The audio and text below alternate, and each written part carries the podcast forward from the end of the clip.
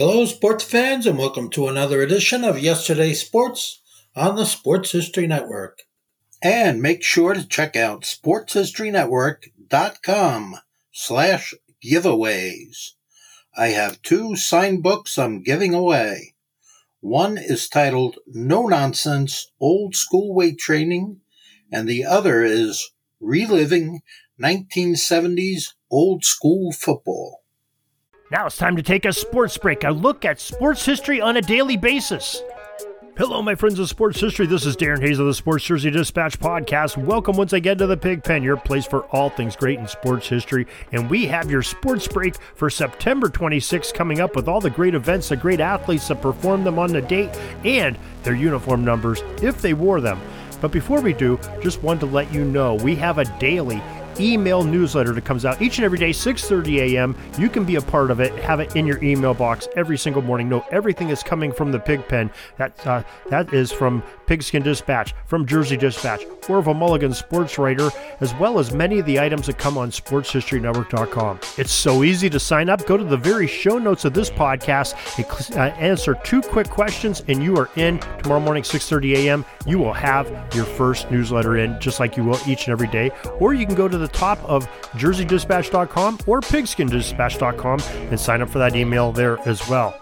Now, your uniform numbers that'll come up in today's talks are 35, 6, 8, 7, number 21, 19, and 9, 48, 30, 22, jersey number 13, 31, 25, and 24 all will be spoke about today, and we'll start it off on September 26, 1906, and the Pittsburgh Pirates pitcher Lefty Leifield threw a no-hitter against the Philadelphia Phillies for an 8 to nothing victory in a six-inning game. Probably got a little dark there without some lights. September 26, 1921, the New York Yankees legend Babe Ruth hits a season home runs number 57 and 58 to help the Yanks defeat the Cleveland Indians by the score of 8 to 7 in that contest.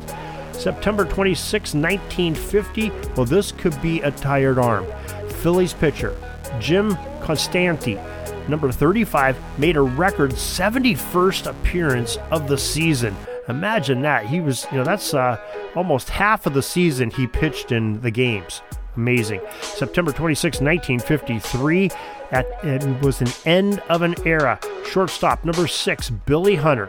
He smashed the final home run in the St. Louis Browns history during a 6 3 loss to the Chicago White Sox at Busch Stadium. The franchise moved to Baltimore to become the Orioles before the next season of 1954 started. September 26, 1954 is an old switcheroo at the end of the season. Some guys just having some fun out there on the mound. Uh, Yogi Berra, number eight with the Yankees, normally a catcher and an occasional outfielder, played his only Major League Baseball game starting at third base in the field.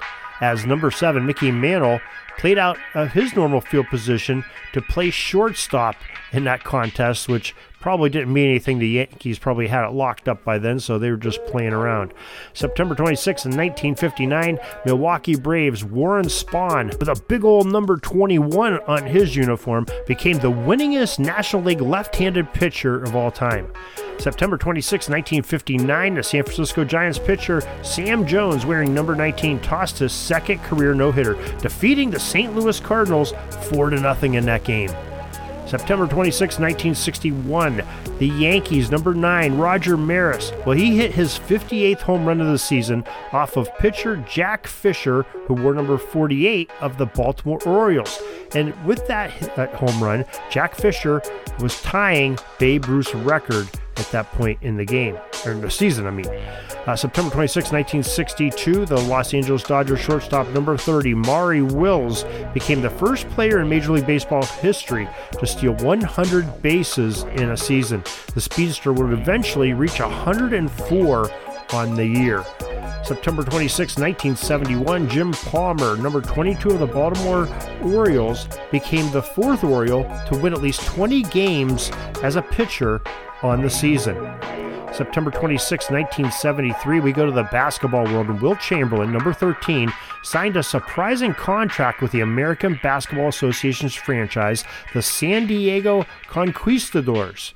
Now we know that the ABA eventually um, end up merging with the NBA. So, uh, but they gave uh, quite a thrill having you know Wilt the Stilt be in an ABA uniform. September 26, 1983, St. Louis Cardinals hurler Bob Forsch, number 31, pitched his second career no-hitter, beating the Montreal Expos three to nothing in St. Louis's Busch Stadium.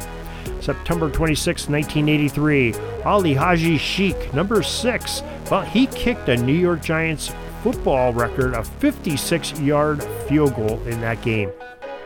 September 26, 1996, the San Francisco Giants, number 25, Barry Bonds, became the second player to hit 40 home runs and steal 40 bases in a single season for that organization. And September 26, 1997, the Seattle Mariners' Ken Griffey Jr., number 24 on his back, well, he hit his 56th home run of 1997. And that's the excitement, that's the plays, that's your sports break for September 26th. I hope you enjoyed this little bit of uh, sports history as we break into your day. You can get more sports history going into sportshistorynetwork.com, pigskindispatch.com, and thejerseydispatch.com. Till tomorrow, everybody, have a great sports history day. We're dribbling around and see the shot clock's almost out, so we got to put up our shot and come back tomorrow for some more great sports history. We invite you to check out our websites, jerseydispatch.com and pigskindispatch.com. Not only see the daily sports history, but to experience the preservation of great events and people that play the games. Find us on Pigskin Dispatch. It's also on social media outlets of Facebook, Twitter, Instagram, and don't forget the Pigskin Dispatch YouTube channel to get all your daily sports history. Pigskin Dispatch is happy to be associated with the Sports History Network, the sports headquarters of yesteryear, found at sportshistorynetwork.com. This podcast is part of the Sports History Network, your headquarters for the yesteryear of your favorite sport. You can learn more at sportshistorynetwork.com.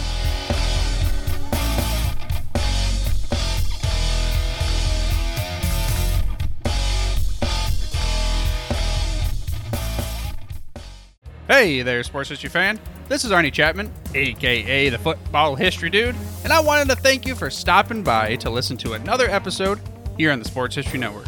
Our podcasters are passionate about uncovering and sharing sports stories from yesteryear. And if you didn't know it already, we have over 30 shows across the network covering all sorts of sports history topics. In fact, here's a glimpse into one of our awesome podcasts here on the network. Each week, the official Football Learning Academy podcast will take you deep into the history of pro football through interviews with players, coaches, or administrators in the NFL, as well as interviews with Pro Football Hall of Fame selectors, authors, and historians. You'll learn how the game evolved and important moments that shaped the sport into what it is today. And don't miss the Pro Football History Nugget of the Week. Listen to the official Football Learning Academy podcast on the Sports History Network. How about that? I bet you're super hyped to go listen to that new podcast, right? Well, to learn about this show and all the other podcasts on the network, head over to sportshistorynetwork.com forward slash podcast. Again, that's sportshistorynetwork.com forward slash podcast. Head over there today to find your next favorite sports history podcast.